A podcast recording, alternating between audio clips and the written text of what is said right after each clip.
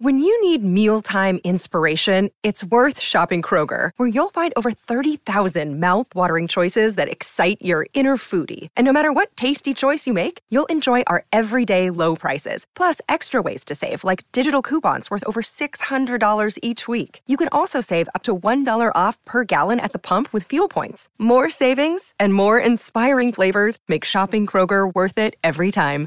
Kroger, fresh for everyone. Fuel restrictions apply.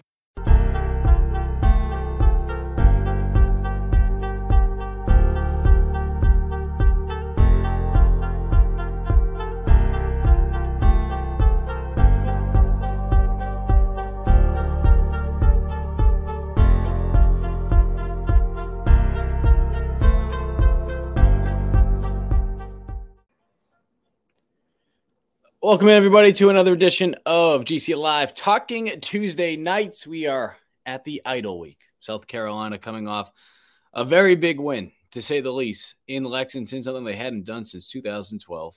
They have their first three game winning streak since 2017. And on top of that, you're able to beat a team that, let's just call for what it is. They've been ahead of you the last couple years, whether it be in the standings in the SEC, whether it be in recruiting, and to be able to beat them all the silly things said, right? You know, the stupid sunglasses and dancing, all that. Well, the bottom line is this you need to be able to show that you're making progress. South Carolina did that. That's great. It's like climbing the stairs. You're on that higher step, but now you need to continue to go forward. Now you got to be consistent. You can't go backwards at all. And we'll discuss that later on in the program. Intern Joe is with us tonight. Intern Joe, good that you. We're in the warning short shirt. Um, I, Joe, you're you're you're you're a wild card to begin with, but I do got to give you credit, and we will bring this up later on in the program. Intern Joe on Gamecock Central leads oh, yeah. leads the staff predictions Come as on. far as um, what is it the the the, the pick them each week. So intern yeah. Joe's in first place. So we'll get to that in a little bit. That's your warning of Joe wearing a warning shirt. Um, we also have a surprise for you guys, special guests uh, at the end of the program. And uh, I don't want to say who quite yet because right now it's still up in the air if they'll be able to get on, but that will be towards the end of the program. It'll be a very special guest at that, uh, one that you guys will certainly enjoy being able to hear from, especially during the bye week. But um, let's get let's get right into it. We see some of the comments coming up right now. Good evening. What's going on, Cooper? Got people coming on in. Craig, how we doing? Chris, hey Mike, any update on what's going on with Joyner? I'll, I'll add intern Joe. I don't know if you have any thoughts on this intern Joe. I think it's as simple as this. We've heard from Shane Beamer in the last couple weeks. I was on the teleconference the other day. I don't think it was really asked at all. Uh, maybe a week ago, two weeks ago, it was asked about Joyner in terms of why we haven't seen him on the field as much. One of the things that Beamer mentioned was just the personnel, the personnel, um, and that's that's when they're running the ball as much as they have. Now, obviously, last game they threw it a little bit more, but in terms of what we saw against Charlotte, in terms of what we saw against SC State, there was more more two tight end sets, uh, two running backs on the field as well. So typically, what's going to happen? Well, you're not going to have as many receivers out there. So that's one reason. Number two, number two, it's a talented wide receiver room, and that's not saying that Joyner isn't talented but it's a talented wide receiver room. And we're seeing guys start to really come into their own. And I know, look, we've seen before, okay, you know, this receiver is this, you know, is the Z, the X, or whatever. At the end of the day, you want to be able to put the most talented guys out there that you feel like can help you each play. We've seen Jalen Brooks. I mean, look, Jalen Brooks, he he he showed some flashes before he stepped away from the team a year ago, but what he's doing this year I'd be lying to you if I if I if I said that I was expecting this. I was expecting him to come back and being ready to go, but man, is he having a special year? And then you look at Juice Wells; he has just been absolutely incredible. So I, I say that because I just think it's a situation where there's a lot of talented guys in the field mixed in with the fact that they're running the ball so much, or they have the last two weeks before last week. They still tra- they still ran the ball uh, efficiently, though, Joe. Yeah, absolutely, Mike. I mean, I think you're, you're right about that. You know, the wide receiver room is really, really, really deep. Um, and Dakereon Joyner, don't get me wrong, Mike, but he, he's a captain on this team. Like he is a captain for a reason. Um, you know, he's such a vocal presence in the locker room. Uh, you know, around the facility, I've yet to hear a bad word about Dakereon Joyner. Um, and just kind of Beamer's talked in length about what he means to the program, not only on the field, but off the field too. And I think, you know, we haven't seen him as much out wide out or in the offense because it's just so deep right now, Mike. Again, with um, you know, Foster or with Jalen Brooks, sorry. Um, you know, he's really like come into his own here and starting to look like the you know Jalen Brooks of old. And so Mike, I think you're right. Again, um, it's a depth thing, but also too like the people asking about where's Joyner, you know, um, he's playing one of the roles right now that's just not necessarily on the field, but he's st- you can still like see by the way the team is kind of reacting and playing um, in, the, in the pulse of the chemistry, if you will, that Joyner's still involved in some way, shape, or form, Mike. And we're seeing him a lot on special teams as well. So it's yeah. not like we're not seeing them all together. I, I think the challenging part is I've seen in some of the, the the comments, we're pulling it up right now. Like we mentioned, when you're running the ball as well as South Carolina has, especially with Marshawn Lloyd. I mean, what a phenomenal first half of the season. We can get into that too because right now, idle mark, right now, oh, excuse me, midway point of the season, idle week, we can kind of reflect a little bit. Shane Beamer, the coaching staff, the players, not going to do that. They're not going to do that. There'll be a time and place for them to do it. We can do that. We can reflect in the first half of the season what we've seen from this team, what we've seen essentially in the what the first half of the half, right? You know, the quarter of the season when you saw the first three games and what we've seen in the last three, obviously winning all three of those games. So we'll get into that as well. Um, again, if you're just joining us right now, we are hoping to have a very special guest towards the end of the program. Um, they are going to do everything they can to make sure that they can hop on. It'll be a perfect opportunity, especially since it's an idle week, to have them come on. Um, so we will keep you updated on that if they are able to get on here. I'm going to put that number up as we uh, kick off another night of GC Live Talking Tuesdays. A little bit different this week, of course, since the Gamecocks are on a bye, but at the same time, too, there's a lot to get into as far as what we've seen as of late from South Carolina. And that's not to say that everything is perfect. That's not to say everything's all sunshine and rainbows. That's not to say that this team can't grow. They can certainly grow. They certainly have areas where they can improve in. At the same time, though, it's okay. And I said this before, and they were three and two. It's okay to smile. It's okay to be happy with the fact that South Carolina is starting to put things together. It's okay to smile. I mean, I was saying that before the Kentucky game, and you would have thought I said something about someone's mother. I mean, for crying out loud, it's okay to smile. We saw that in Kentucky. We saw that in Kentucky now there'll be people, well, as a backup quarterback. Well, I mean, shoot, I've only been covering the team for six, seven, eight years. All I heard during that time period before the Kentucky game or leading up to the Kentucky game, even, oh, well, backup quarterback. Oh, South Carolina is going to make him look like a Heisman winner this week. That's what South Carolina does. You can't have it both ways. You can't have it both ways. They did what they were supposed to do against Charlotte. They did what they were supposed to do against SC State, against Kentucky. Okay. Just looking at it from a backup quarterback standpoint, they did what they were supposed to do. You knew Chris Rodriguez, whether Will Levis was in there or not, they were going to want to run the football on you. They were going to want to run the football down your throat. And Joe, I don't have the number in front of me. I think it was about 30, 40 yards in that range. That's how that's, that's how many yards Rodriguez had in the second half against you. You know, that's not to say the running game can't, the, the run defense can't get better. And I think being able to have a guy like Alex Huntley, hopefully he'll be as close to 100% as he can coming off this bye week and getting ready for Texas A&M. But you did everything that you were supposed to do against Kentucky, and you gave yourself a chance to win. You gave yourself a chance to win from an offensive standpoint. That's the scary part. And I've said this before. We said it on the post game show.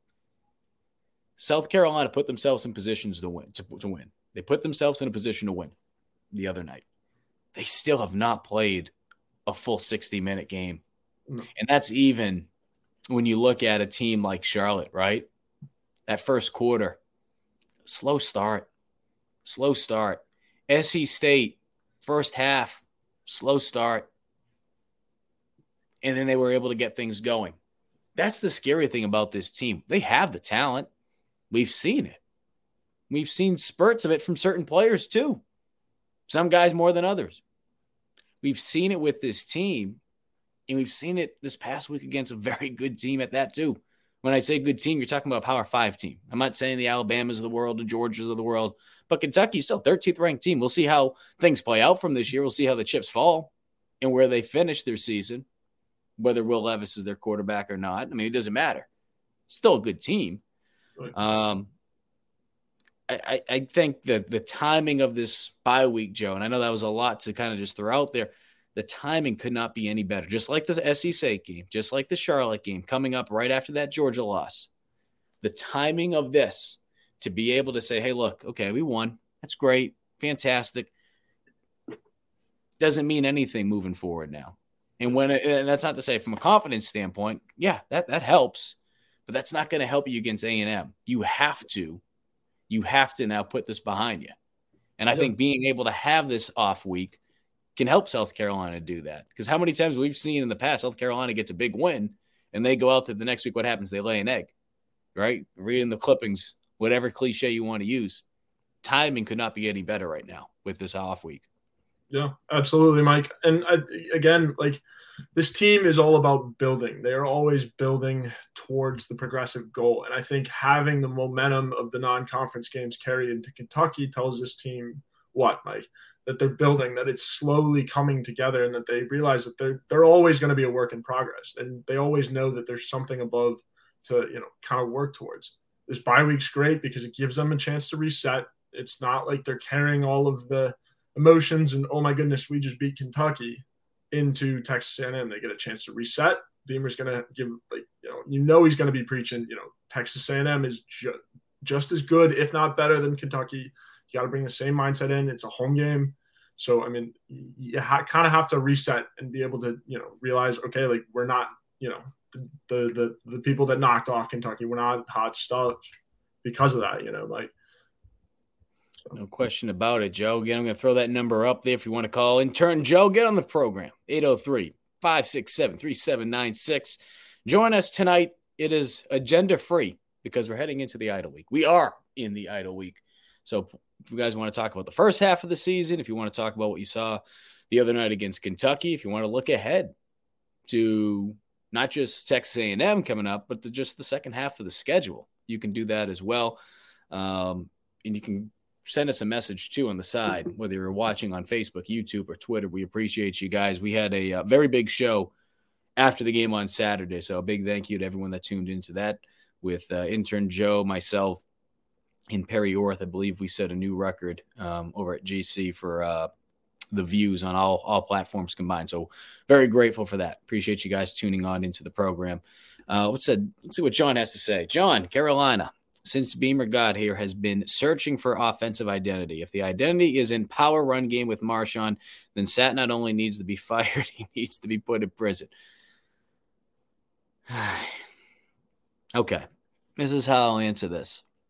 I don't even know if it's a question. I think it's more of a comment or a thought from John. Because I know there's a lot of people out there that are still not happy with either Marcus Satterfield directly or just what they're doing from an offensive standpoint it is the offense is the offense. It's not going to change at this point. It's just not. It's just not. Unless there was a coaching change, unless Satterfield were to get fired, which I don't see that happening right now. I don't. The offense is the offense. Now, they do have an extra week to get ready for this game. Do I believe there will be some tweaks? Do I believe there'll be some new wrinkles into this offense that we haven't seen so far this season? Absolutely. And I know it's only a small sample size, but when you go back to last season, and I know I've said this a couple times, but when you go back to last season, South Carolina, from an offensive standpoint, from an offensive standpoint, they had some of their better games when they had extra time to get ready. Um, they, of course, played Florida right after their bye week after losing to Texas A&M. Saw what happened from an offensive standpoint. We saw what they did in the Duke's Mayo Bowl against North Carolina. So th- th- those are just two examples. It's a very small sample size, and we'll have to wait and see what happens this time around. But what I would say from an offensive standpoint, look, the first half were there moments, and I said this on Gamecock Central the other day, were there moments I'm looking at, I'm like, eh, I don't necessarily agree with what they're doing. Certainly. But on but on top of the fact that you're playing a defense going into that game, going into that game, Kentucky's defense, total defense, ranked 20th in the country. So it's not like you're playing against some JV team. It's not like you're playing against TikTok Tech. It's not like you're playing against some of the cupcake defenses that you've played over the last two weeks. The fact that South Carolina was able to make adjustments at halftime. And at that point, before the first half, and this is why, you know, social media, social media. Some people were calling, okay, it's time for Luke Doty. Some, not everybody. I'm not grouping everyone in there. Some are ready to move on from Rattler. Rattler had a hell of a second half. Marcus Satterfield had a hell of a second half. The offense as a whole had a hell of a second half. They're doing some good things on offense. It's just being able to do it consistently. And the challenging part is when you do have people that aren't happy with something, whether it be, again, the offensive coordinator, whether it be the system, whether it be even the quarterback, whatever the case may be. As soon as things don't go hot uh, off the start, people are going to start complaining.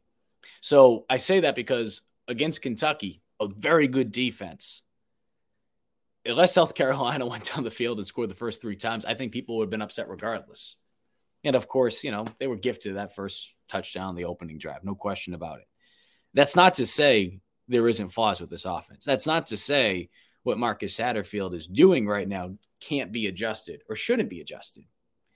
I feel like we're seeing, and it goes back to kind of what John had mentioned with the run game with Marshawn, I truly believe in my heart that the initial plan was this season was to throw the football with Spencer Rattler.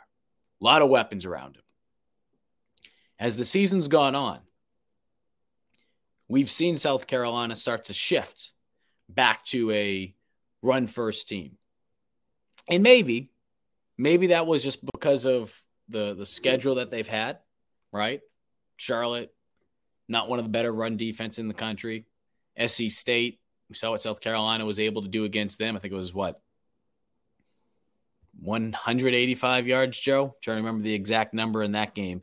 But the point being is the point being is they have been able to start to run the football and it's starting to open up the play action and we're starting to see more rollout. So I, I where I'm trying to go with all this is that I think we're going to start to see South Carolina make some adjustments to the offense. I think the plan was to have Rattler go out and throw the football around. And South Carolina's had a lot of success running the football. And what happens when you have success running the ball? Guys are going to be brought down in the box from a defensive standpoint. We saw that against Kentucky.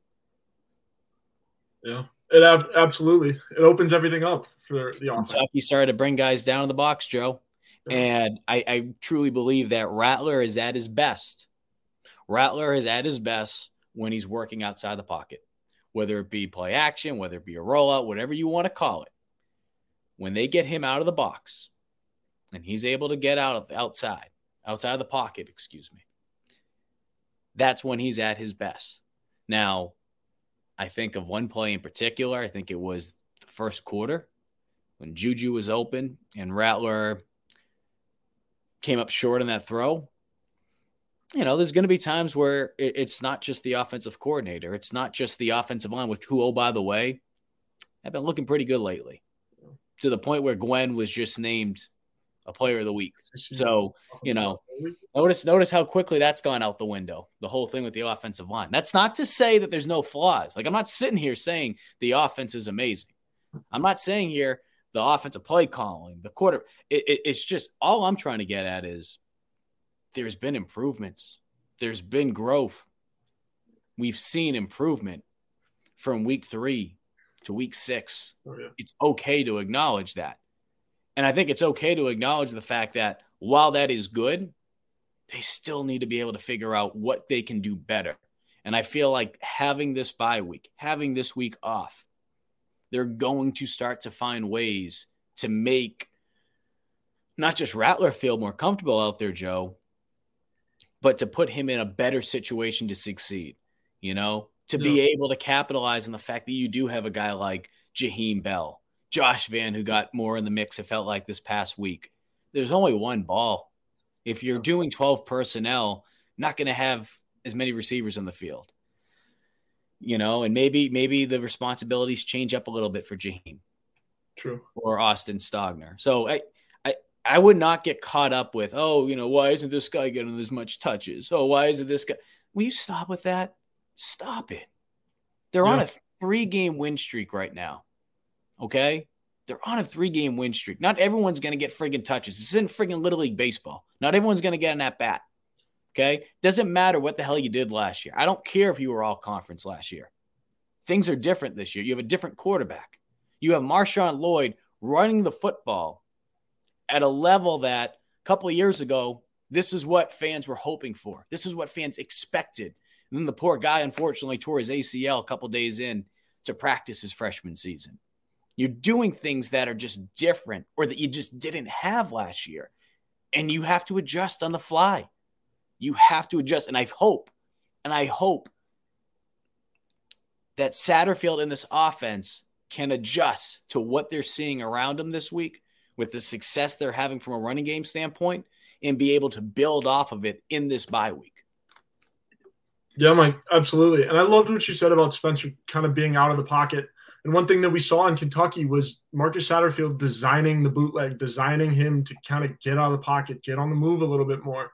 Um, and I, I, thought that was huge. Um, and another thing too, like getting guys touches, like again, can't really ask for every guy to get a touch because this offense seems to be very, very, very deep. I mean, especially at running back, you got CBS, Juju, Marshawn.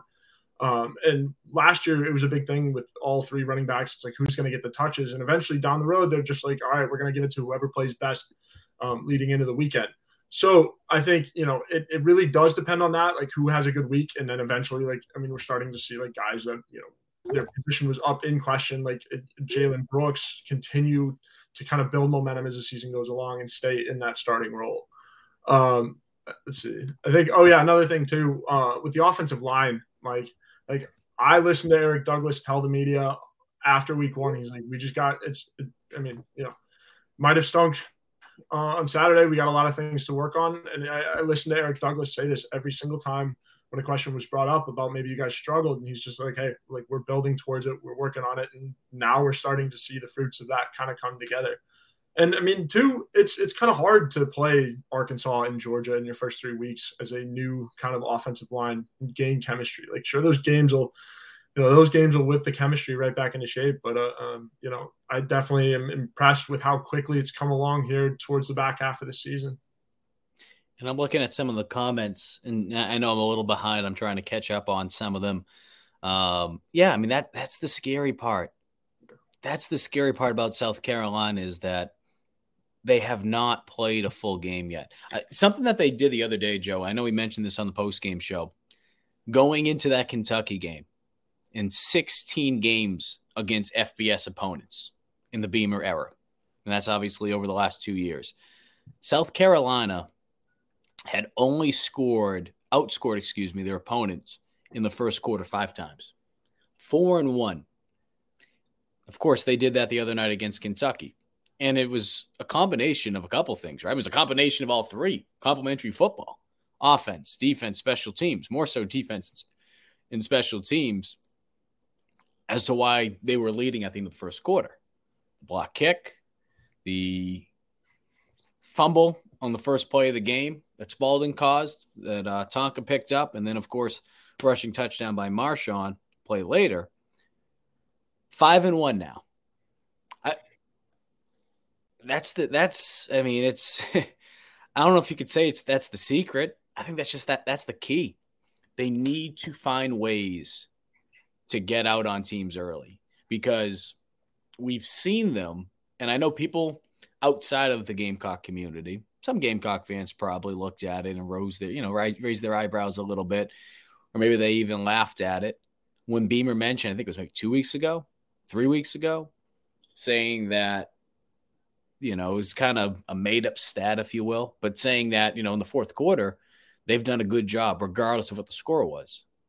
Um, I say that because if South Carolina can just find ways to get out to hot starts, if they can find ways to jump out on teams early, based on what we've seen from them, and I know some of those games in there, the fourth quarter wins, if you will, that Beamer's talking about. I get it. It's garbage time. Maybe some of the starters weren't. I get that.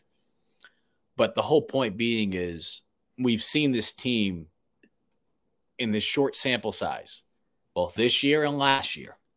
As the game goes on, for the most part, there's been games, of course, they've they've they've uh, laid an egg or two, but even Tennessee last year, even Tennessee, that was an ugly first quarter. It was an ugly first half. It was an ugly first quarter. Got to find ways to overcome that. I know that was last year, but the, the whole point being is this team in the short sample size this year, last year, they get better as the game goes on. So, and I want to bring up a, a comment that Keith mentioned. You know, unfortunately, A and M has a bye week too. Wish they had a game, so they had a um, you know only a week to prepare. I agree with that, Keith. And I think it would have been great for South Carolina to have an A and M team who was coming off a devastating loss against Alabama to be able to get that close and lose. We've seen it before, not just in college. We see it in pros, where a team has that snowball effect, right? They let a loss go into the next game because they're just still not over it. And it affects the way they practice, it affects the way they mentally prepare for that upcoming opponent the following week. It's not going to be the case. And it's not going to be the case. On the flip side, I know we mentioned this probably about 10 minutes ago or so. For South Carolina, the same could be, could have been said about them coming off this high of beating Kentucky. You know, I've spoken with people that are close with the program, and they felt like outside of the fact of being able to get healthy, outside of the fact of being able to tweak some things from an offensive standpoint, as well as some some things defensively as as well, they felt like being able to kind of bring that equilibrium back down, right? Being able to get everything back to where it needs to be from a composure standpoint, from a, you know, the highs that they've been on the last couple weeks, it could not have come at a better time. So, you know, if we want to look at it in one sense, let's look at it the other way too, right? If South Carolina and Texas A&M were playing this week, I don't know. I, I I'm I like what South Carolina has done the last couple weeks, and I'm leaning towards taking them against A and M. Uh, oh, by the way, I'm uh, I'm six and zero oh in the year when I I pick South Carolina to win or lose. So yeah, I'm just I'm just saying. I'm leaning towards taking South Carolina to win that game, but if they had to play this week, I don't know if I would have took them. And the reason being is we've seen this before from with South Carolina teams in the past, and it's unfair to group in Beamer, to group in some of these players who haven't been at South Carolina or who weren't at South Carolina over the last couple years. When you look at just from a historical standpoint, especially in the last couple years, but that's just what we've seen from South Carolina. As soon as momentum gets going, as soon as is that there's a high, what happens? They lay an egg. To have this off week that's why it's big. It's big to be able to just bring everything back down to earth and say, hey, you know what? It's a great win. Go celebrate, hang out with your girlfriends, hang out, whatever the hell you want to do. Okay. Get back to work, get healthy, but realize now that's last week. And then come next week when they're getting ready for A&M, it's even further away that win against A&M. So that's what this team needs to learn to do, which is when you win – and it goes back to last season, too. Right? We talked about in the offseason, Joe. Yeah. This is the first time for a majority of these players outside of the, the super seniors on the team, like the Brad Johnsons and the Eric Douglases. This is the first time the majority of these players have had to deal with with success. Even a guy like Rattler, he's had success at other schools. It's just different at South Carolina. First time dealing with success at South Carolina. This is all new to him this year. So I think the timing is what is the biggest piece of all this. But, you know, I get it. I get it. You'd want to be able to play in. It's uh it's going to even the the playing field a little bit more. Yeah, Mike. I mean, it's a little the bye week's almost like a momentum buffer, if you will. You know, it's it's really easy to get high on the highs in the SEC. Um, you know, because every win, just and that's the true nature of this conference too. Like, because all the lights are on the SEC, everyone's paying attention, and that's I mean that's why we have they have so many teams ranked in the top twenty five. Um, so big win like that, it just seems like I'm not saying it seems like more than it is, but you can take it as far as you want and almost have the same feeling like, oh my gosh, we, you know, just knocked off top 10 team. It's big, massive program win. But it's what you do after that. How do you humble yourself after that? And I think this bye week's perfect because it get, gives the players a chance to kind of go home, relax, see mm-hmm. their families. Like you said, Mike, like it, it's going to do like numbers for everybody inside the building. And I think they got a little taste of what it was going to do um, with that weekend off because of the hurricane game. And so um, they have the coach have something to build off of and like what they want to preach without mini bye week, if you will. I'm going to hop around trying to answer some of these questions. I just got confirmation from our guest that he's going to be able to hop on a little bit. So excited to have him on. Um, and if you guys have any questions for this individual, you guys will be able to ask him. Um, and, you know, the, the, phone lines will be set up as well. So if you guys want to call into the program, we will do that. Um, I guess I can announce who it is. I mean, he said he's going to come on. Um, Dante Reno is going to be joining us. Dante Reno is going to be joining us in a little bit. Um, excited to have Dante on. I think it's a perfect time to have him on. And, you know, here, here's the beauty about Dante. Okay. He's a New Englander. Okay. You can ask Dante anything point blank. I know he's a high school kid. You can ask him anything point blank. So that's what I like about, about Dante. Um, and I think he's going to have some good stuff to say. I really do. We're gonna um, ask him some stuff. Might be a little direct as well in there. I think he'll be good though, and uh, he's he's always good with stuff like that because he's a New Englander. Okay, we don't need to do uh, this beat around the bush stuff. Okay, New England. Uh, I do I do agree though. Jeter has been awesome. Jeter has been awesome on uh, I mean kickoffs, of course, um, but what he's been doing from a field goal standpoint. And I'm not gonna I don't want to jinx him, um, but bottom line is this he has been doing a great job with field goals, doing a great job. And, you know, some point you miss kicks. Okay. I don't know when that will be. Hopefully that won't happen for a long, long time. But the point being is this he's gone out there and he's been producing like a guy that has been there for years and has not felt any pressure as to who he was replacing to go into that stadium, to have to kick at that stadium at Williams-Brice, and to look at that biller and see Parker White's name, it's not easy. It's not easy to go out there and do what he's doing right now. He's been awesome. Um, and it's just funny to think about it because it wasn't that long ago that we were sitting here saying, okay, well, is it going to be Mitch Jeter? Is it going to be Alex Herrera? You know, Jeter, of course, has experience with kickoffs, but what the hell does that mean from a place kicking duty standpoint? So it, has been great to be able to see him do that. I'll kind of rapid fire now, kind of go through some of these. I know we've kind of fallen behind with some of the comments that have been submitted in. Um, Dante sends us another message. They'll be getting on a little shortly. If South Carolina beats A&M, that could get you to seven wins if you beat Mizzou in Vandy. So this is the week to do all this stuff because I hate the popsicle headaches of, well, if you beat this team and do that, this is the week to do it. Okay. So um, I'm, not, picking on you, uh, Christian. I'm throwing that out. Anyone wants to do that, here's your time because we're not going to do that until later on in the year. Um, if we do get to that point where it's like, okay, what do they need to do to get eligible or this or that? Um, yeah. I mean, look, I, when you look at South Carolina's schedule right now, okay, and I'm not saying again they have to make improvements. They have to make improvements on defense. They have to make improvements on offense. They have to make improvements, believe it or not, some of the special teams they've done. Even though they lead the country in block punts, they have to make improvements in all three phases. But Vandy, Missouri, those two games should be able to win those. Okay. Should be able to win those. There's your six. There's your six right there. Sorry. can't see USC being Clemson this year, at least as of right now. I can't see them beating. Clemson right now. Okay. You have Tennessee also in that mix. Florida. You have Florida in that mix. You also have A&M coming up. The A&M game, and I hate to, you know, people do this, oh, this is the swing game and this and that. Yeah.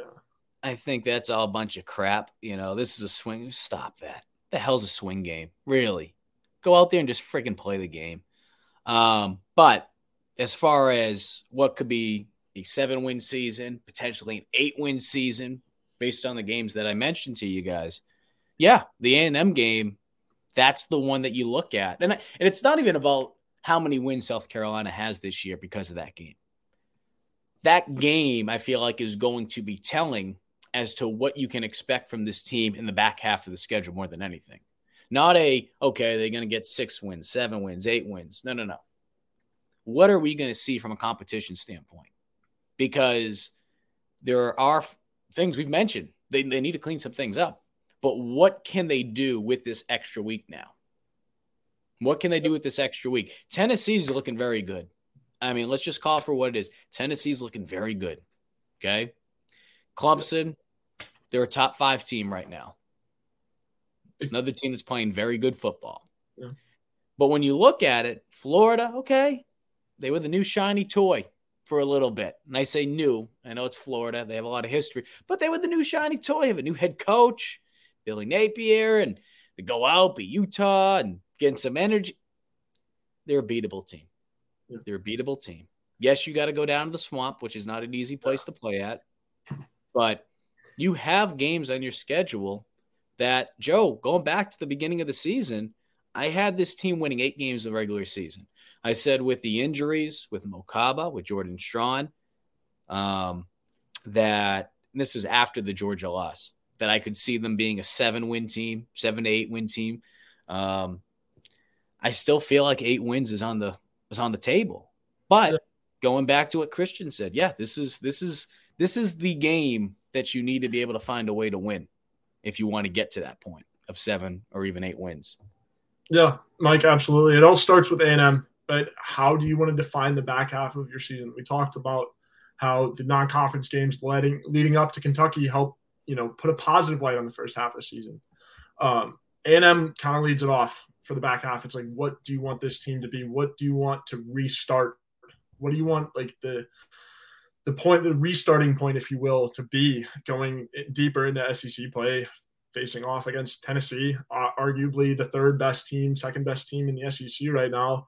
Uh, you know, it's it all. This team has always shown that it, it builds momentum and it you know brings it back down. So it, it Texas A&M really it's going to be big because again, it can kick off a lot of that momentum going forward. And uh, I think again, too, this is Texas A&M is no joke either. Um, just because you know the loss to App State, people kind of have thought of them a lot less. But I mean, Jimbo ha- knows how to coach winning football teams, um, mm-hmm. and so Texas A&M this year, it's not necessarily any different. The loss to Alabama was closer than people thought it was going to be. So this team's legit, Mike. They very well could come in here and just you know wipe the floor. I mean, it, that's SEC football. Any team can yep. do that to any other team almost. And they're Every pissed. A&M's yeah. pissed. And they, oh, they should be pissed. Yeah. They have that team, that roster is very talented. And although it's not the same as it was a year ago, the makeup of that team is the same team that kicked your teeth in last year. Yeah. And there's no other way to put it. There's not a nicer way to put it. They kicked your teeth in. They embarrassed you. They pantsed you. They went into the stands. They stole your girlfriend and kissed your mother. I mean, that's what they did. You know, they absolutely embarrassed you. Yeah, absolutely. If you don't think for a second that Beamer, Demo, those coaches are reminding those players, especially this week, right? Because everything's all sunshine and rainbows. The press clippings, right? I mean, this is great. South Carolina's four and two la di da di da. They're telling them, you remember what happened last year? Now, when Beamer meets with the media, when the players meet with the media, we're going to get the PC answer, which is, well, that's last year, you know, different group of guys, this and that. Beamer is the type of guy that if you were playing poker with, you'd be able to pick up on his tendencies when he's uh, put on that poker face. You know, he uh, you, you could you could tell you could tell when he's going. Oh, but you know what though? He sets the tone for the players. So the the way he goes about it when he's in front of the cameras, that's what he has to do. Mike. If he goes out there and he's like, "Oh, last year, last year, last year," you're going to lose sight of what's going on this year. Okay, yeah. he has to set the tone he told us he wasn't pissed about the sunglasses, and clearly he, he was he was definitely uh, you know held it in the back pocket. Uh, you know, so again, Mike, I, I can't agree more. Like they, this this program does a really good job at like media coaching and keeping the face that they want, um, you know, out into the public. And you know, clearly they they do uh, you know the motivation stuff a little bit more internally um, they're good at you know kind of bottling bottling it up because you know, like I said, like Beamer was all about like oh you know it's just you know we're gonna worry about us. We're just keeping it going. Um, and after that video on Saturday night, we knew they've they've they've had it you know circled had had the sunglasses waiting in his office, if you will. But uh, you know, again, I think it, it just goes to the testament of this team and this culture too. Um, you know, Beamer's is setting the tone for sure But as we get the guests. All right. Well, intern Joe, uh, if anyone wants to give a call into the program, you guys can do that right now. Uh, joining us right now, Dante Reno. Dante, good to have you, buddy. Yes, sir. Uh, appreciate you joining us on such last notice. Yeah, practice a little while ago. Yeah, we did. We ended at seven, um, so we just had practice. We just got practice. Look at you, man. Get off the practice field, and you're joining us on uh, GC Live yes, uh, Talking Tuesday. So we appreciate that. Um, before we talk any Gamecocks, let's talk about what's been going on with you. Um, Massachusetts football, at least with private school, people in the South. I mean, they they don't get it. They don't understand. It's all right. I mean, you know, shoot, high school football for Massachusetts only started a couple weeks ago. So for private school ball, I know you guys aren't as deep in terms of a record standpoint. I mean, you guys are deeper into your season now, but the point being is you guys have only played what a couple games.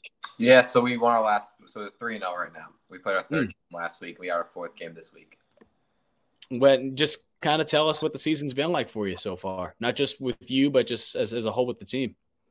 Yeah, it's been great. Um, it's been great for our team. Um, last year we came off the best, the best record in school history that we've had.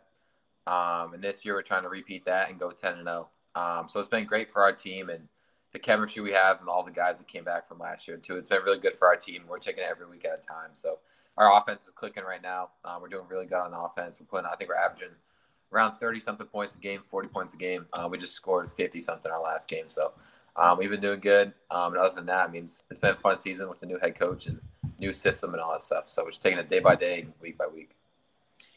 For you personally, because I know there's going to be a lot of people on here that want to hear this what have uh, you noticed about your game that that's different maybe this year? Things that you had worked on in the off season that you wanted to be able to help take your game to the next level and have you been able to do some of those things so far this year? Yeah i think my ability to run um, is the biggest thing uh, from last year if you watch my tape to this year if you watch my tape um, just ability to escape the pocket stuff, stuff breaks down um, just having that ability in my back pocket if i need it um, then honestly just just mentally, um, physically, and all that stuff too. Just another whole year, another whole year of the new system. Um, just being able to read defenses better with my dad's help and all the help that I got um, around me. So it's been it's been a fun season so far, but we're looking forward to it. What's it been like having this verbal commitment to South Carolina going into a season? Right? I mean, is it do you, do you notice teams maybe looking at you a little bit differently now? I mean that's a it's a good team man. I mean it's an sec school so you know have you noticed things a little bit different this year? Yeah i think um, for me personally it's a lot more calmer um, so i don't have to worry about all the recruiting stuff. Um, i'm doing mostly the, like all the recruiting i can for south carolina. I'm not really worried about other other schools and other coaches hitting me up and all that stuff because they can now. Um, so it's just a lot of a lot of FaceTimes with players, um, talking to Coach Beamer, Coach Sack, Coach Lembo, um, Coach Coleman all the time, and Coach Depp too, um, and what they want to see and what they're looking for in their program and all stuff like that. So it's been really good for me um, just to focus on my team and help lead the team, um, which has been really good. You say everything's been calmer. You know what's what's it what's that like though as the season's going on? Because and I use the word verbal. I'm not trying to scare Gamecock fans, but I say that because for you and for so many of the other players that who verbally committed. What's that like behind the scenes? as far as Beamer, as far as some of these other coaches in terms of the communication? Because obviously the season's busy for them, it's busy for you as well. Well, what's communication like during the season uh, as, someone that is committed to South Carolina? Yeah, I think they're doing a great job of keeping updated um, what their week's like, whether they're playing, like all that stuff. Um, they're doing a really good job with me, and I know a bunch of the commits are doing a really good job too. Um, and mean, it's, it's hard for everybody because you're in season. Um, you worry about the next opponent, that day of practice, watching film, um, all that stuff. So they've been doing a really good good job with me, especially my parents too. Um, they've been, they send so many letters. I mean, all that stuff. It's, it's been crazy. It's been great. Um, we're super thankful for all that stuff. So they've been doing a really good job. Um, and I've talked to a bunch of other recruits, and they said that South Carolina, out of all the schools in the country, a lot of them say that they're recruiting them the hardest just because of how they how they interact with them, how they're recruiting their families, and stuff like that. What have your uh, initial thoughts been on the season so far? Because I always think it's it's interesting hearing a recruit, hearing a commit, because you know, and, and, and here's the beauty. And I saying I was saying this before you hopped on. You're a New Englander, so you you don't BS. I know when people talk to you, you want people not to BS you. So I know I could be direct with you. Sure. You hear things about whether it be coaching staff, whether it be the highs, the lows. I mean, you get it. I mean, you're a Patriots fan for crying out loud. You see it up here. Um, I say all that because does that really even bother you at all? Is that something you even pay attention? Not just you, but I'm saying recruits. Or are you just so locked in? The reason I'm saying this, Dante, is because I think there's so many people that get worried sometimes when they see a fan base tweet about a coach or they tweet about negative. I mean, they're, they're fans. They're going to say what is on their heart. That's what makes the SEC what the SEC is and just fan bases across the country for any level. But can you kind of give us a perspective from you and what some of these other prospects, uh, how, how they look at stuff like that? Yeah, I think um, how should I put it this way? I think the fan base has been they're super they're super strong, and I think if they didn't have an opinion or they didn't have something to say, they wouldn't say it at all. Um, then I mean, they wouldn't show up and sell out. I think every single game this season at Williams-Brice Stadium. So it's simple stuff like that. I mean, a lot of fans. I mean, I know all the Gamecock fans down there. I mean, they're really passionate about the Gamecocks and um, South Carolina and stuff like that. But I mean, yeah, you see it as a recruit, but you kind of know deep in your heart. And me, for for me, I mean, I'm committed to them, so I kind of know the, the, truths and the lies um, that go along with all the Twitter and social media stuff. So I mean, I don't really say too much. Um, the coaches don't really say too much. They don't really look into it that much. Um, I don't think any of the coaches are pretty active on Twitter right now, except for Coach Beamer after the Kentucky win. So. Um, but other than that, no. I mean, as a, as a commit, and me, I'm talking to Pup Howard and all the other commits too. I mean, they don't really see as a negative. Um, just just how passionate the fan base is, um, especially after the last win, after last week. I think a lot of things have kind of calmed down. Especially, I think they're four and two now, um, going into the bye week too.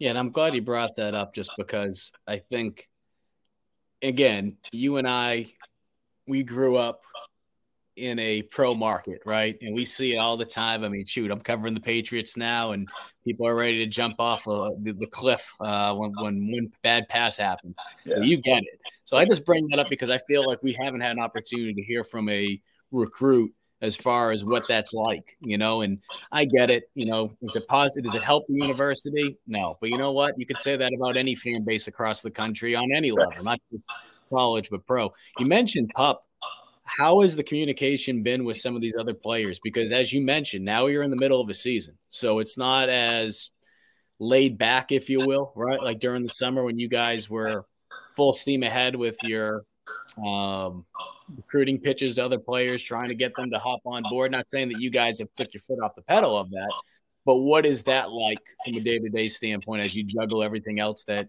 you have on your plate right now? Yeah, I mean, me and Pup, we still text every day. I mean, he just texted me ten minutes ago. Um, so it's it's simple stuff like that. I mean, we're still we're still out recruiting a lot of people. Um, I think we're gonna have a, a big time commitment, or hopefully a big time commitment um, coming soon. Um, but it's just, I mean, you're still texting kids.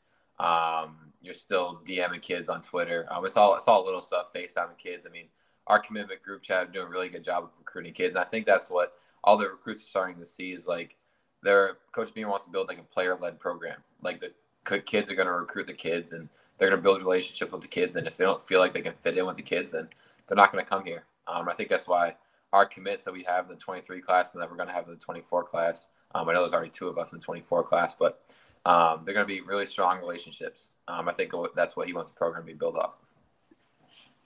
you mentioned it before. Beamer hitting the social media hard, especially after that Kentucky game. What are your thoughts about all that stuff? Just the way he interacts with the players and how he's just, I guess, the best way to put it, just himself. Yeah, I think he's real. Um, I think a lot of people are seeing that now, especially if him.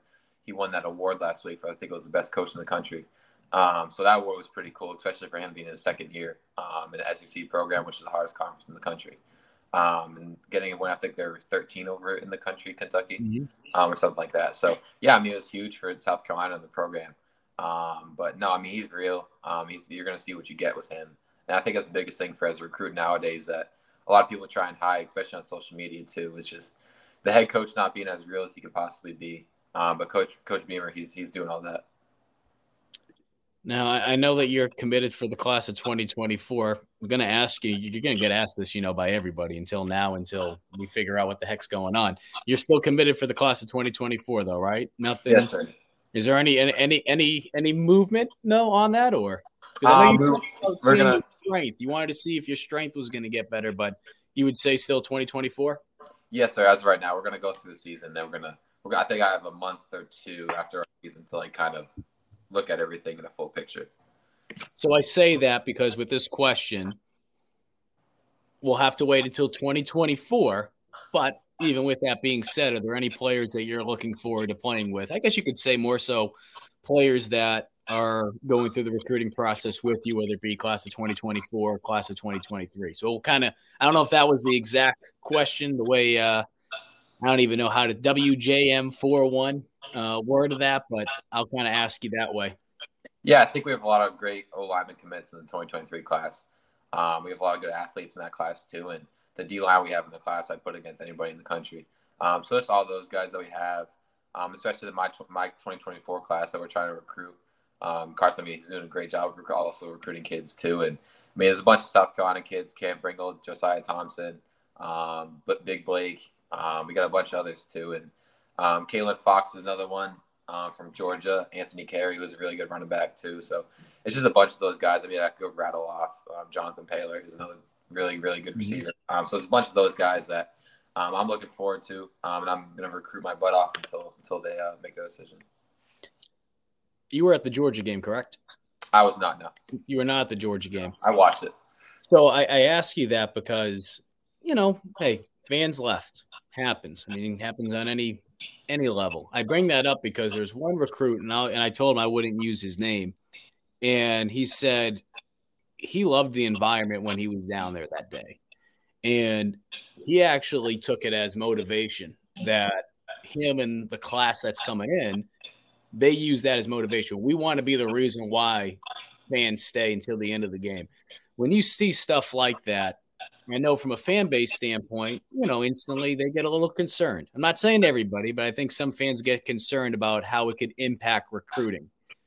When I say that story to you and I share that, do you tend to agree more with that in terms of you look at it as motivation to keep people in the stands opposed to as, oh, wow, this is the fan base or this is the representation of the fan base right now? Yeah, I think I honestly I agree with that statement 100%. Um, I mean, as a recruit and as a player, I mean, you're always trying to go out there and do your best. But I mean, Georgia, they have they have a great team. I think they're number one in the country right now. So hmm. um, it's just it's just little stuff like that as a recruit too. It's like you want to be the first the first guys, the first team, the first class to go and change the whole culture. Um, the 23 class, they're going to do a really good job. And then my class and the class after me, we're going to do an even better job um, of setting the foundation for Coach Beamer and his program. So um, all that stuff's going to play into account. But yeah, I mean, I completely agree with that statement. I apologize that I haven't been keeping up in terms of when your visits are. When's the last time you made a, a trip down to uh, South Carolina? So, yeah, so I visited the last cookout they had in July. So when do you have any upcoming plans to come on down? Uh, we play on Saturdays. Still the problem. So that's the um, yep. Yeah, that's the problem. So we were gonna go down when they played. I think it was Georgia, um, but I went to my dad's game. They played Holy Cross up here. Yep.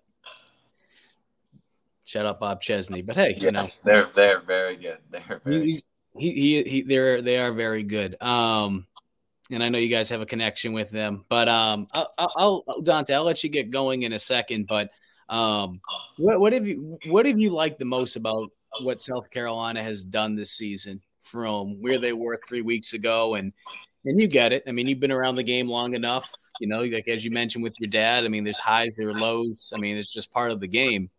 But just seeing how they've turned things around the last three weeks, and they've been able to now put themselves in a situation where they're riding their first three game winning streak since 2017. They have a bye week to kind of get back to even keel, and then they have a big game under the lights uh, in about a week and a half against Texas A&M. Yeah, I mean, I think it's a great, great start for Coach Beamer, and uh, obviously the season. Um, like you said, I mean, first three no for three win streak. I think you said for since what 2017. Yep. Um, I mean, that hasn't been done in a long time, and it's only a second year. So, and they're off to a four and two start in the hardest conference in America. Um, and I mean, I think their schedule is going to get pretty tough too. Um, like you said, I think they play Texas A&M at home under the lights. Um, so that'd be a big game. But no, I mean, it's, it's a great start for the fan base. I mean, everybody should be really excited. There should be a lot of buzz about about the team right now. I mean, when they played Arkansas, um, they had a really good shot to win that game too. Um, and at the time, I think Arkansas was 10 in the country or something like that. Um, so I mean, it's just little stuff like that um, that I think a lot there should be a lot of buzz around around the team and stuff like that, and recruits should be happy um, for what's going on right now because it's only it's, it's only going to go up from here. Um, and I think it's a good start, especially building off of last season too, um, which is even better. Last call for anyone that wants to ask a question to Dante. I'll throw intern Joe on right now. Joe, I don't know if you have any questions. You're wearing a warning shirt, so Dante, warning with our guy intern Joe. Man, so he's no bad energy, baby. no, I mean Dante, you kind of mentioned it. Um, this recruiting class is kind of building, you know, momentum here going forward. You guys are getting a little bit of national attention, um, just about how Beamer's been able to kind of pick things up and really start recruiting right away. What does that mean to you to be, you know, part of like the early crop that gets to go out and recruit guys and continue to build and uh, I guess gain momentum going forward? Yeah, I think it's a lot of like the same like like-minded people. I would say. Um, the 23 class and what's going what's going to happen in my class. Um, and we want we want to be the first people to flip the whole SEC and flip the whole culture at South Carolina. Um, I think the 23 class is doing a great job of getting like-minded kids in that class um, with the same goal and stuff like that. So we're going to do the same thing in 24 class, but it's just like what I said earlier before. It's about the relationships. I mean, everyone in 23 class is so it's so close, and then everyone in my class can be really close too. I mean, you saw the picture that Pup and all them took after the Georgia game. Um, so I mean, it's just simple stuff like that. Um, that's that's going to happen quick, and when they get there, they're going to do a really good job. Yeah. So, yeah. Oh, and Dante, I'm gonna. I told you before. I'm gonna try to get on down to one of your games and uh, be able to put some put some film out there for the people down in South Carolina because I know I'm not too far from you now with this uh, remote situation that I'm in right now up here in Boston. So hopefully be able to see you soon. And I'm just scanning one of these questions before I ask you this. Uh, let's yeah. see.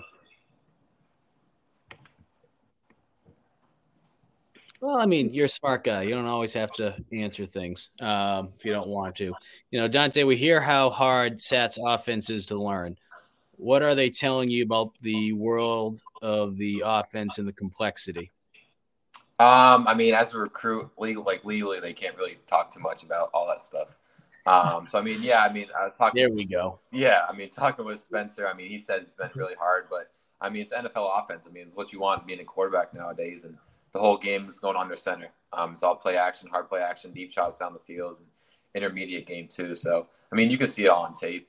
Um, I mean, it's, it's a hard offensive guard if I'm being completely completely honest with you, because um, they do so many things, and um, Spencer's doing a really good job. I mean, it's only his first year handling it too, so um, I mean, legally, they, they're not allowed to give me give me anything. See, Joe, I told you he's a New Englander. You can be direct with them. All right, he can handle stuff like this. He's ready to go because I know he's. Plus, his dad coaches at Yale, so you know he's a smart guy. Oh. Dante, I, I appreciate you taking some time to hop on with us.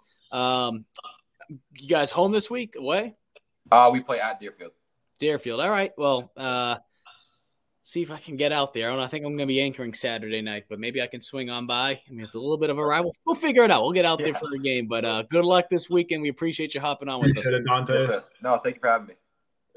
All right, once again, Dante Reno joining us tonight, fresh off of practice too. You could tell he's probably just hopped right out of the shower, game on. Um, and Craig, you're fine. Craig, you're fine. I'm picking on you, buddy. Um, I just want to make sure, you know, and I know Craig, you're one of the good ones and we have a bunch of good ones on here with us. Um, just got to make sure I'm, I'm, screening some of these questions more so from a recruit standpoint because it's all I need to do is get yelled at because uh, you're dealing with prospects. I mean, it's different, right? The NFL stuff that I'm dealing with right now, it is night and day different. I can tell you in terms of uh, of, of a coverage standpoint. Uh, but the SEC special. And I don't need to tell any of you guys that because you guys have been following it for a long, long time.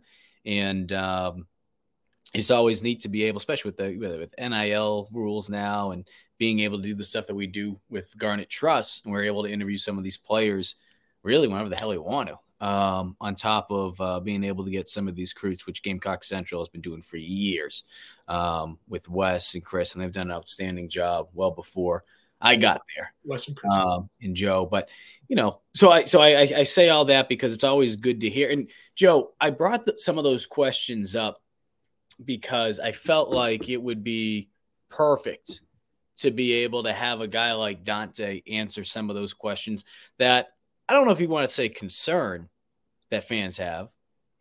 But again, the way things have gone, whether it be from an offensive standpoint, whether it be from a criticism standpoint from fans on social media, whether it be um, other media members, right? It doesn't matter who it is. What's that like when you are a recruit, when you are a commit, and you see that stuff on social media? Is it as simple as, okay, I'm just blocking that out? Um, and I think Reno said it best. It's like don't really care what people are saying. I mean, fans are fans, and he gets it because again, his dad's a college coach, and then he also grew up here in Massachusetts, so yeah. he sees it with the pro market. I mean, it's night and day different in the South. So I yeah. think it was it was a good opportunity for him to be able to kind of put that on the table. And obviously, that is one person's opinion of it. But I bet you if you went down the list, whether you talk about, I don't want to put words into people's mouth, but Pup Howard, some of these guys, I just have a feeling a lot of them would have a very similar answer. Yeah, like Dante talked about it, you know, um, like you said, kind of ignoring the stuff online. And, you know, I feel like that's such a big testament of the culture of this program, right? He's talking about recruits getting in the group chats and like really, really making a push to kind of develop the program and, you know, using the Georgia and Arkansas loss as kind of motivation um, and seeing like the true grit that the, the fan base has. Like, you know, growing up in Notre Dame, I saw like that's that's a you know that's a legendary fan base. Whatever. Coming to South Carolina, I was very much awoken to what this fan base can do um, in terms of showing up and their pride and passion. Yeah, everything. I mean, it tops, arguably tops Notre Dame. Um, it's crazy, and so I think that the recruits are kind of picking up on this, and you know, it helps again talking between themselves you know, making sure that everyone's on the same page and making kind of one big pitch to everybody and like, hey, like look at us, who else we have, and like look at who else is trying to get other people to come. Um, so I, it's it's a big start for a guy like Dante in the 24 class to you know help try number one try to help some of these 23 guys um, moving forward and I mean I, uh, as always recruiting uh, his own class too. It comes with the territory, right? It comes with the territory. You want to play in the SEC. You want to play the school in an area of the country where football matters year round, there's going to be obviously a lot of, you know, support. There's going to be, you see the Gamecock Walk, the thousands of people that come out to that. There's going to be a lot of perks with it. There's no question about it. But with that being said, when you do have a place that cares as much as they do about football and they're not happy about certain things, they're going to let you know. And that's why I love, love South Carolina's fan base.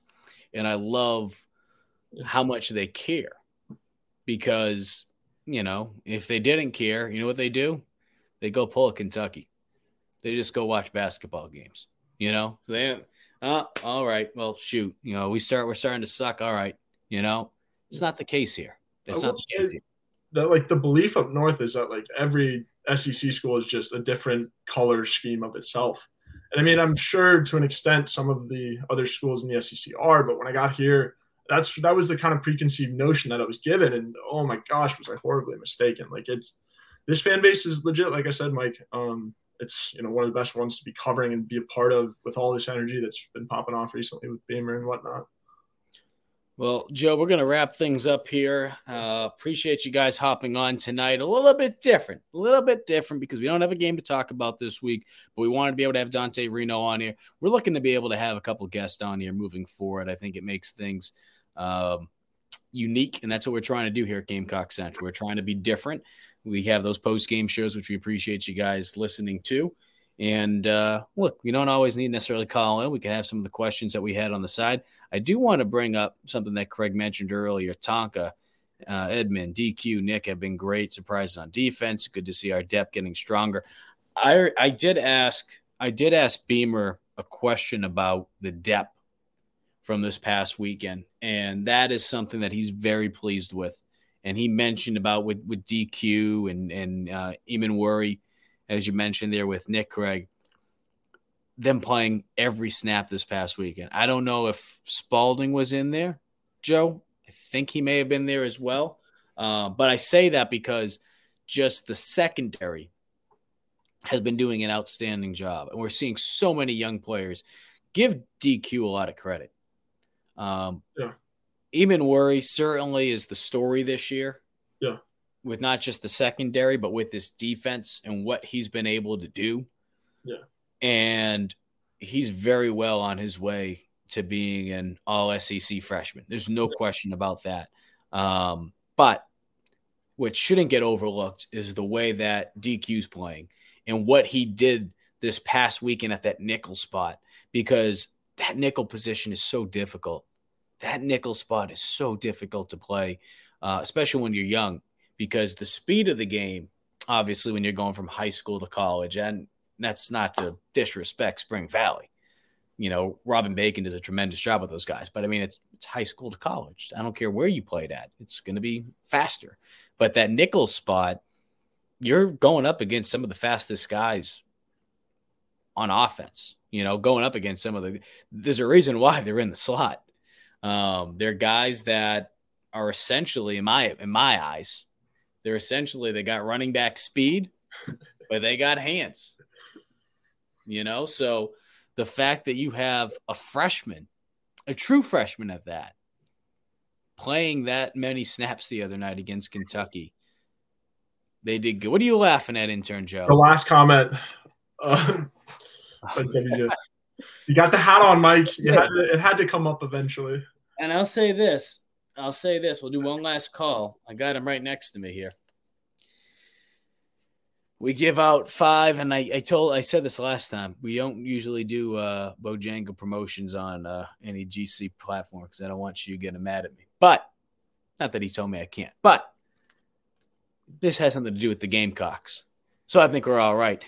Every Monday, when a game when the when the Gamecocks win, we give five Bojangle gift cards away because they beat Kentucky this past week. I threw in an additional 13. So if you're watching, you can see we got 13 plus five, 18 of these bad boys. I sent the tweet out the other day. You can scroll down and find it. it has a nice little alert um, emoji. Just respond. Respond back to that with the rules, and you'll have a chance to be able to win a gift card. And I'm going to close that window tomorrow and start picking some winners. But um, hey, Cap, I could use a lobster roll. I could use a lobster roll too. I'll tell you what, I'm a more hot lobster roll guy. You know, you go with the warm butter. Oh, you know, don't get me wrong, cold lobster rolls are right. You get a little mayonnaise in there, but no, hot lobster. I had a nice one last, actually last yeah. Tuesday. It was very good. Yeah. But uh, Bojangles, yeah, I'm excited. Um, the plan is to be back down um, the 22nd. I'm going to be there for the uh, South Carolina Texas A&M game. I haven't been back since the home opener, um, so I'm really looking forward to being back down there. Uh, I pray to God that I locked my door the last time I was in my condo, um, and uh, everything's still in there. If not, intern Joe, I'm blaming you. Um, but yeah, we're uh, we're ready to go. I'm looking forward to being down there. It'll be great. It'll be a night game, and um, state fairs in town. Where, where is uh, intern Joe from? The punish. Oh, I'm from South Bend, Indiana, born and raised. Um, so intern Joe, we got we got we got to do this too. I, I, I have to do this for you. What? Um, actually, I'll let you pull it up because I have no idea. oh, the the, uh, the reverse. Bring up the um if you can, and I'll and I'll hide you for a second as you do that. Bring up the tweet from Colin Taylor that has the staff picks each week. Because if you guys have been listening the last couple weeks, you guys know intern Joe is just an absolute legend. All right. We love intern Joe around here. Intern Joe is friggin' leading the staff picks each week, and it's just pick them. Uh, I don't think we're playing for anything other than bragging rights, But if intern Joe wins this all, I'll throw in like a steak dinner. I'll, I'll, I'll make it interesting. I'll throw in a steak dinner for intern Joe if he wins this all this year. Um, intern Joe so friggin' happy right now. He's only leading by one game. He's up on me and Colin Taylor, I think, by one. And there it is. I'll add it into the stream right there. Yeah. Look at intern Joe, 39 and 15. Trying to see if I could add your mic into it, Joe. Here we go. What do you have to say for yourself? This ain't no hobby, Mike. I mean, this is only halfway through, so I mean, job's not finished. Job finished. I don't think so. But I mean, got off to a hot start. Uh, just kind of picking with my gut. Uh, if we if it were based on scores, I'd probably be dead last because I definitely picked a couple blowouts that went down to the wire. Still aren't my favor, but um, I will not be saying tail my picks because who knows who goes uh, down down towards that second half of the stretch. Um, but I mean, again, one up over the Godfather, Colin Taylor. I'm proud of that. my um, you guys are hanging in there. So I don't know. We'll see. We'll see what happens for the second half of the year. But I'm excited. Feels good to be on top. Friggin' intern Joe. When I Feels saw that, I'm like, friggin' intern Joe's on top. I'm just like, you've got to be kidding me. But hey, intern Joe, he's in first place right now at the midway point, 39 and 15. Not bad, kid. Not bad at all. And uh, we'll, we'll we'll show some respect for Kendall. We won't show that she's in um, at the bottom. That's you know. Right. Sorry, she, she got upset. She got upset with Colin the other day with that. Uh, but hey, that's going to do it for our show this week. A little bit longer of an edition. Uh, we'll get ready. We'll get ready. No show on Saturday. Just a reminder. Just a reminder. No show on Saturday since the Gamecocks don't play this week. But we'll be back at it next Tuesday, and then of course we'll be back at it for the GC Live post game show after the Texas A&M game. Michael Scarnecchia will be joining us. I think I got this one right this week, right, Joe? Oh, Last yeah. week you kept saying Scar. Yeah, you, you got Scar this week. Good job, Mike. I'm proud. of This week, I'm proud. And um, you know, props to GC for giving these young people like oh, Joe a chance and actually, no question, no question. And I told I tell this to intern Joe all the time. He's doing a great job. He really is doing a good job with this. Um, they're gonna we're, we're trying to continue to grow these shows. Obviously, right now, I mean, I'm at a remote spot. You guys saw last week. I was like in a friggin' closet. I'm not in my typical studio as I would be if I was in South Carolina as I uh, juggle both jobs, getting ready to cover Bill Belichick on Wednesday. But um, yeah, we're going to keep making these things happen. We're going to keep growing the platform, and uh, we're excited to be able to to do these things. And dang, Joe got enough icons down there. I won't even bring up mine. I, I'm worse. I have so many friggin' it's probably why my computer always friggin' crashes on me. Midterm season, man. It's we're getting there, man. It's fall break coming up this weekend. I can't wait. I need much needed break, Mike. Maybe hit the golf course a little bit. There you go. There you go, intern Joe. Well, Joe, I appreciate you. I appreciate everyone that tuned in tonight. Again, we will not be having a show this weekend. No show on Saturday. Mix in your waters. Enjoy watching college football from across the league. It seems like we had to do that a couple weeks ago anyway, with SC State playing South Carolina on that Thursday night game. But hey, another Saturday, no Gamecock football. That's all right. Rest up and then get ready for a home game against Texas A&M. A great opportunity, a great opportunity for USC to really, really be able to get some momentum headed in the right direction as they head to that back half of that schedule, which of course features a, a bunch of SEC games. I mean, five of those six games are against SEC teams. So, look, are you going to win the SEC East this year? No. But at the same time, too, there's a great opportunity to still be able to finish second, if not third. And is that something to go out and, you know, hang a banner for about? No. But at the same time, too, if you're able to finish third or if you, if you finish second, just what, two years after firing a coach, and you have a coach that has never been a head coach, to be able to do that, man, that's special. But before you can do that, you have to worry about this uh, next Saturday a week and a half away against Texas A&M. We appreciate you guys listening. We will do it again next week. Judy was boring. Hello. Then Judy discovered ChumbaCasino.com. It's my little escape. Now Judy's the life of the party. Oh baby, Mama's bringing home the bacon. Whoa, take it easy, Judy. The Chumba life is for everybody. So go to ChumbaCasino.com and play over 100 casino style games. Join today and play for free for your chance to redeem some serious prizes. ChumbaCasino.com. No purchase necessary. Void where prohibited by law. 18 plus terms and conditions apply. See website for details.